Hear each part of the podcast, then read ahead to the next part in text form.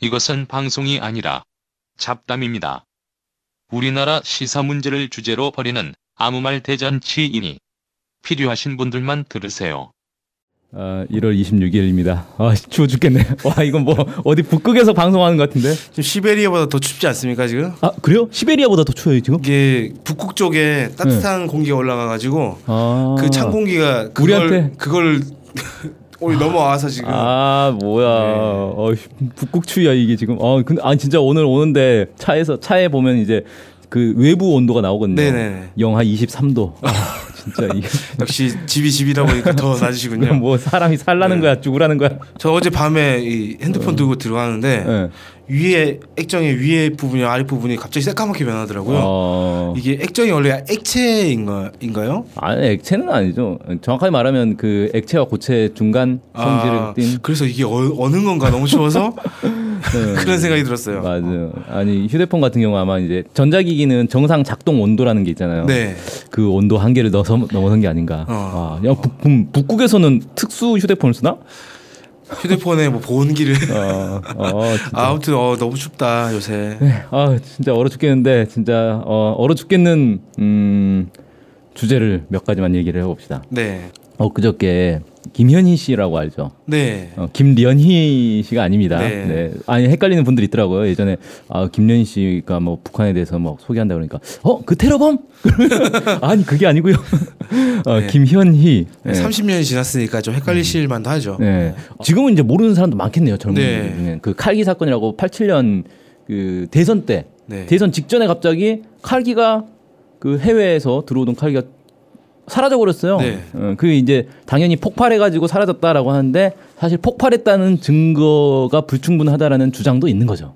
그 폭발했는지 어떻게 된지 지금 모르는 상태가 되는 거죠. 네. 왜냐하면 잔해가 나온 게 없고 음. 발견됐던 잔해에는 폭발 흔적이 없고 어, 그래서 이게 뭐. 도대체 어떻게 된 거냐. 애매한 그래서, 이제- 그래서 이제 가족분들은 실종 사건이다 이렇게. 어, 예, 그렇게 주장하는. 분도 있더라고요. 아니 그래서 실제로 제사를 안 지내는 분도 있대요. 네. 어, 죽었는지 살았는지 모르는데 어떻게 제사 지내냐고. 네네. 음. 아 아무튼 근데 그 이제 그 테러범 김현희가 며칠 전에 CNN하고 인터뷰를 했어요. 어 CNN이면 세계 뉴스 방송국 아닙니까? 예, 뭐 아무튼 지- 유명한 유명한 어, 방송국이죠. 예. 근데 인터뷰를 해가지고 인터뷰한 내용이 뭐냐면은 아 북한이 88 올림픽을 막기 위해서 칼기 테러를 했던 거다. 그러니까 네. 자기가 그 테러한 게 올- 서울 올림픽을 망치기 위해서 했던 거다. 네. 어, 그러면서 마치 이번 평창을 앞두고도 분명히 망치려고 할 거다. 이런 이제 뉘앙스의 인터뷰를 한 거죠. 어, 망치려고 하면은 남북 단일팀을 할 이유가 없지 않나요? 그러니까 선수단은 왜 보... 테러 그 테러 요원들을 보낸 건가? 선수단으로 위장해서 뭔 뭔 소리인 건 모르겠는데. 아무튼 네. 그러니까 쉽게 말해서 분위기 깨려고 인터뷰를 한 거죠. 네. 어. 근데 이 이런 인터뷰를 받아주는 것도 되게 웃긴 거고. 음, 그러니까 딱 음, 이 사람이 사실 김현이라는 사람이 무슨 대단한 지위에 있는 사람도 아니고 뭐 그런 사람도 아니고 속된 말로 테러범 아닙니까? 어, 테러범이죠. 어. 자기 주장대로 하면 테러범인 음. 거잖아요. 테러범인데 살아 있어요 아직까지. 처벌을 안 받았어요. 이 사람이 음. 어떤 처벌을 받았냐면 한 몇 달간 구치소에 있는 게 다예요. 아, 그거 너무 이상하지 않습니까? 그거? 어, 수백 명을 죽였는데 네.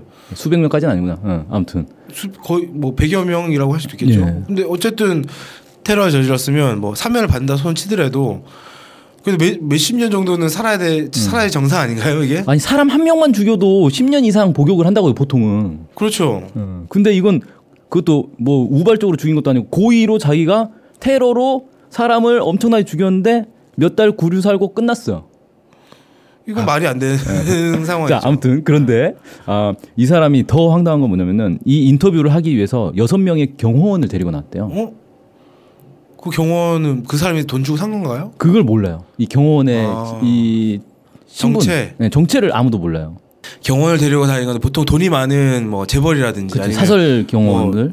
음, 사회적으로 지위가 있어가지고 국가 차원에서 음, 경호를 해준다든지 이런 거지 않습니까? 그렇죠. 음. 근데 이 무슨 사람 전, 이 사람이 그런 그런 건 아니잖아요. 전직 대통령도 아니고 어. 이게 정부기관에서 그럼 경호원을 대준 건지 아니면 어. 사설 경호원인지 이건 좀 확인을 해봐야 될 필요가 있고요. 어. 그 다음에 이 김현희 씨가 사실은 그 아까 얘기했던 그 피해자 가족들 있잖아요. 네. 칼기 사건 이 피해자 가족들이 진실을 밝히기 위해서 되게 노력을 많이 하고 있어요. 네. 30년 동안. 그래서 김현희 씨한테 나와서 뭐 토론회를 하자 아니면은 뭐 공개 뭘 해보자 뭐 검증을 해보자 이런 주장도 계속 하고 있거든요. 네. 그 다음에 그 매년 이제 그 위령제 추모제 네, 뭐 이런 그렇죠. 거. 그런 이제 행사들도 한단 말이에요. 거기에 나와라 나와서 좀 사죄를 해라. 한 번도 응한 적이 없어요. 그럼 이 사람 아직까지 30년 지났는데 사죄 한 번은 제대로 안 했습니까? 뭐 그때 당시에 뭐 몇 마디 했겠죠. 아니 그러니까 가족들 앞에 나와서 사죄한 적이 아 그런 적이 없는? 거죠. 어, 뭐한 거야 이 사람 도대체? 음. 그리고 항상 되게 당당해요. 아, 이 사람 뭐- 왜 이렇게 당당한지 모르겠어. 테러범이. 어. 어, 아, 국가에서 공인한 테러범인데. 그 수, 뭐 백, 수십 명의 목숨을 앗아갔으면 음. 최소한의 뭐 양심의 양심의 꺼리낌이 있다면 은둔 생활 해야죠. 은- 뭐 은둔 생활 은둔 생활도 은둔 생활이지만 나와서 자신 있게 나올 수는 없는 거죠. 죄송하다는 말을 계속 얘기를 하면서 그렇죠. 뭐 얘기를 얘기를 하더라도 그렇게 얘기를 해야 되는데 말씀하신 거 들으면 당당하다는 거면 나 테러한 사람인데 어 맞아요. 어. 뭐 내가 테러한 아 내가 테러범이라서 잘 안 돼 말이죠. 이런 거예요 거의 분위기가. 그건 진짜 이상하지 않 너무 이상하지 음. 않습니까? 이게 책도 엄청 많이 냈고 뭐 심심하면 한 번씩 인터뷰하는데 인터뷰는 주권 방송에서도 부른 적 있어요. 아 절대 안 와요. 근데 주권 방송에서 이 사람의 연락처나 뭐 모르죠. 안 거요? 어, 근데 알 수가 없죠. 근데 어떻게 연락 어떻게 그러니까 그냥 공개 거예요? 초청하는 거죠. 어. 아이 사람 우리는 행방을 모르니까 네. 좀 와줘라. 근데 행방을 전혀 알 수가 없는데 신기하게 조선일보에서는 정말 인터뷰를 잘하더라고요. 아. 조중동은 아 가끔 필요할 때 인터뷰를 해요. 꼭 아. 어떻게 하는지 그러면. 조선일보가 아는 건가? 그러면 조선일보가 알면 국정원도 알고 있을 거 아닌가요? 아 그렇죠. 그러니까 사실상 이건 국정원이 관리하고 있다. 아. 그리고 그때 당시에도 말이 많았어요. 국정원 요원 아니냐 이거. 그래서 국정원에서 음. 관리해 주는 거다 지금. 아 애초에 애초에 북한 테러범이 아니라 국정원 요원 아니냐? 네, 그렇죠. 아. 왜냐하면 북한 사람이라는 증거가 없어요. 어. 근데 이제 북한 사람이라고 해서 그 재판에서는 북한 사람으로 됐죠. 그래서 뭐 공민증, 뭐 번호, 노동당증, 뭐 당원이라고 자기가 그랬으니까 당원증 번호 이런 것들 하는데 최근에 이제 뭐 방송에도 몇 번 나왔어요. 탈북자들이 보고 이게 무슨 번호냐고. 그 번호를 저도 그 방송 봤는데 번호를 못 외운다고 그러지 예, 않았습니까? 예, 그 들으니까 다섯 자리라고. 예. 근데 말이 안 되는 소리를 해버린 그 거죠. 초, 초, 초등학생 정도만 돼도 다섯 자리 숫자는 외우고 다닐 수 있잖아요. 예. 근데 그걸 못 외운다는 것 자체는 말이 안 되네. 그렇죠. 그리고 북한에선 당원 되는 게 당원 아무나 되는 게 아니거든요. 네. 당원 되는 과정도 되게 어렵고 당원이 되면 그 자체가 되게 사회적 어떤 지위가 이렇게 있는 거기 때문에 그걸 모를 수가 없는 거예요. 이 사람 도대체 뭐 하는- 누, 누구죠? Who are you? 그 리고 뭐 자기 고향에 대해서 얘기하는데 지명이 다 옛날 지명. 그러니까 음. 이 사람이 실제 살던 시절에는 이미 지명들이 북한 지명 많이 바뀌었잖아요. 해방 이후에. 음, 네네네. 어, 대부분 바뀌었는데 그 바뀐 걸 전혀 모르고 얘기를 하더라. 그러니까 이 사람 뭐 해방 전에 월남한 사람인가? 그러니까 어, 87년도에 이게 그 사건이 일어났으니까 예. 북한이 출발한 게 87년도에 출발했을 거 아닙니까? 그, 예, 그렇죠. 그때 자기가 이제 지침을 받고 네. 출발해서 테러를 했다. 네. 어. 그럼 87년 전에 지명이 바뀌었으면 그 바뀐 지명을 알고 있어야 되는 거잖아요. 그렇죠. 어. 근데 뭐 옛날 지명 얘기 어. 자꾸 하고, 어, 저 엉뚱한 소리 하고 그래서 어, 그때 당시에는 사실 87년이면 군부 독재 시절 아니에요. 네. 그러니까 분명히 의혹은 있는데 의혹을 제대로 얘기를 할 수가 없었어요. 음. 무서워서. 근데 요즘은 이제 탈북자들이 늘어나니까 탈북자들이 보고 저게 무슨 북한 뭐 공작원이냐 저거 웃기는 소리다 이 얘기가 이제 나오기 시작하는 거죠. 그때만 해도 이렇게 탈북자가 많아질 줄 몰랐나요? 그래서 아. 막 지어냈나? 어. 그래서 그 여러 주장들이 있는데 이게 뭐 CIA 공작이다, 국정원 공작이다 막 이런 주장들이 있는데 제가 볼 때 CIA는 아니에요. 너무 엉터리예요. 음, 이건 국산이다. made in Korea다. 네, made in Korea다 이거. 아 너무 엉터리다. 근데 어쨌든 아까 CNN이랑 인터, 뷰를 했다고 하셨는데 네. 뭐 CNN은 어떻게 알고 이 사람이랑 인터뷰를 한 거죠? 그러니까 그것도 신기한 거 대체. 아니 이거- 한국에 있는 다른 언론사들은 모르는데 그럼 음. 조선일보가 주선을 했나? 그러니까 이거는 이거는 딱 그 가능성은 이거죠. 국정원에서 CNN에게 야 우리가 주선해 줄 테니까 인터뷰 좀 해봐라. 어. 어, 이렇게 했을 가능성밖에 없는 거예요. 어, 그거 외에는 뭐 그런데 국정원이 어째 정부가 바뀌었지 않습니까? 그것도 신기한 거. 그러니까 그러면? 이게 국정원 그러니까 국정원인지 아닌지 모르겠지만 어떤 네. 모종의 세력이 이제 김현희라는 사람을 계속 잡아두고 있는 거고 네. 자기 이제 밑에 두고 있는 거고 필요할 그 때마다. 필요할 때마다 조선일보나 이렇게 인터뷰를 음. 시켜주는 건데 그렇죠. 이, 이 세력이 이번에 CNN이랑 인터뷰를 한 거잖아요. 네. 왜냐하면 남북, 남북 단- 단일팀이라는 것 자체가 워낙 세계적으로 이슈니까 뭐 그렇죠. 가디언진가 거기서는 이미 작은 승리를 했다 음. 이런 보도를 할 정도로 이슈가 되니까 분위기가 좋고 그러니까 이걸 좀 흐려보고 싶다 이런 생각이 있었던 것 같은데 너 누구지 이 사람들은 국정원이 바뀌어가지고 국정원 개혁하겠다 그러고 아니 그러니까 국정원이 만약 이랬다면 이건 반정부 행위인 거잖아요. 네. 지금 정부 노선과 전혀 반대되는 방해를 하는 좀 거잖 이상한데 그 국정원도 딱히 아닌 것 같은데 그럼 그거는? 국정원이 아니고 수구 세력들이 관리를 하고 있다. 그럼 국정원 손에서 벗어났다는 거예요 이미? 그러니까 이거 이제 이 사람 뭐예요 도대체 오 완전 미스테리로 지금 빠지는 거예요 도대체. 어, 뭐야? 근데 이게 약간 좀 애매한 게 뭐 이제 이 얘기 넘어가서 통일부가 최근에 이상한 짓을 하고 있어요. 음. 통일부가 며칠 전에 그 탈북자 단체들 있잖아요. 네네. 북한 인권 관련된 단체 이런 단체 19곳을 불러가지고 우리가 예산을 지원할 테니까 예산 신청해라. 3천만 원 한도 내에서 예산을 지원하겠다라고 하니까 이 단체들이 아 근래 보기 드문 지원금이 나왔다고. 근래 보기 드물다는 건 박근혜 때도 안 했다는 거 아닙니까? 어 근래라는 게 뭐 어디까지인지 모르겠는데 아무튼 문재인 정부 들어서는 사실상 이 단체들은 이 단체들 같은 경우는 거의 예산을 포기하는 어. 아 이제 정부 예산 받기는 글렀구나라는 어. 생각하고 있었는데 갑자기 통일부 불러서 야 우리가 예산 줄 테니까 빨리 신청해 이렇게 한 거예요. 통일 그 북한 인권 한 단체들이 뭐 실제로 북한 인권 위해 노력한 단체도 있을 수 있겠으나 대체적으로는 삐라 뿌리고 이런 단체들 아닙니까? 아 맞아요 탈북자들 뭐 북한 인권 하면서 맨날 그 북한 막 그 여론몰이 해가지고 네. 기자회견하면서 막 뭐 북한 중국 가. 있다가 기획 탈북이랑 네. 기획 탈북 시- 시켜가지고 여론. 안 좋게 만들고 네. 그런 걸로 돈 버는 그게. 사실은 통일 분위기랑 전혀 관계가 없잖아요. 그렇죠.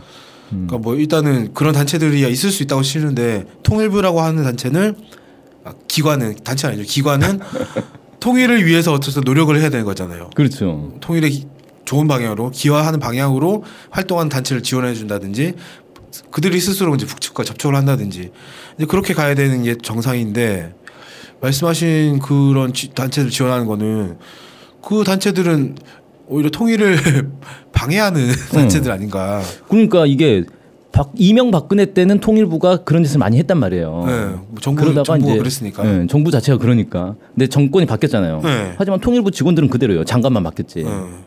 그렇잖아요. 네네. 장차관만 바뀌는 거고 원래 밑에는 뭐 행정직이니까 그대로 있으니까 이 사람들은 그냥 하던 대로 하려고 하지만 당연히 예산 문제인데 승인을 받 장관 승인이 나야 될. 거 아니에요. 그리고 장관이 승인했다는 얘기거든요. 이것도 이상하네요. 어, 그럼 통일부 장관 뭐 하는 사람이에요, 도대체? 왜 이런 사람 뽑았을까?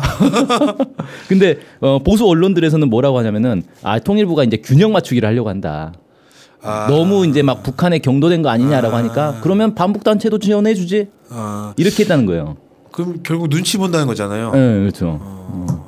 근데 아니 통일부가 정확하게 딱 판단을 해야 될 거 아니에요. 이게 통일에 도움이 되는지 안 되는지 판단해서 도움이 안 되면 지원을 안 하는 거지. 네. 도움이 안 되지만 균형을 맞추기 위해서 우리는 그런 반북 활동도 반 지원하고 통일 활동도 반 지원할게. 이게 통일부예요? 그게 통일부가 아니죠. 통일부는 통일을 위해서 뭔가 한, 뭔가 활동하는 걸 지원해 주는 게 지원을 하든지 그 일을 하는 게 통일부지. 음.